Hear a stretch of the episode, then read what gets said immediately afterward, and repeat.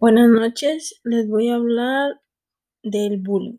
El bullying o acoso escolar se refiere a un tipo de comportamiento violento o intimidario que se ejerce de manera verbal, física o psicológica entre niños y adolescentes durante la etapa escolar.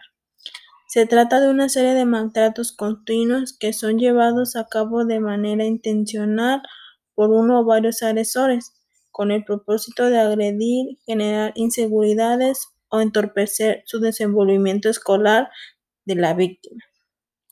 El bullying suele ser practicado contra niños o jóvenes que se caracterizan por ser sumisos, tener dificultades, tener dificultades para defenderse, presentar baja autoestima, ser inseguros o porque se diferencian de sus compañeros por diversos motivos.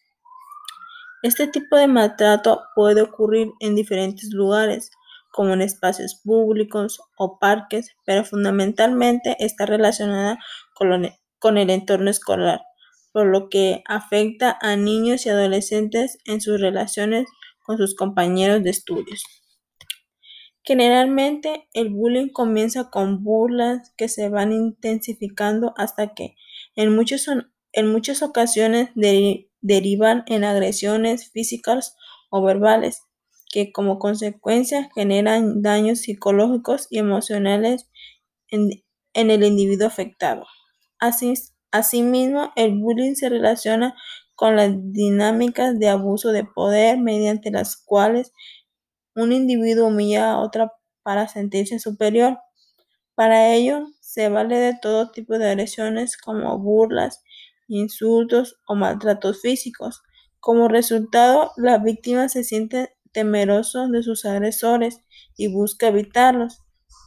Cabe destacar que las situaciones de acoso que tienen lugar fuera del entorno escolar, como el trabajo, espacios de, desenvolvimiento humano o episodios aislados de abuso, no se, no se denominan como bullying.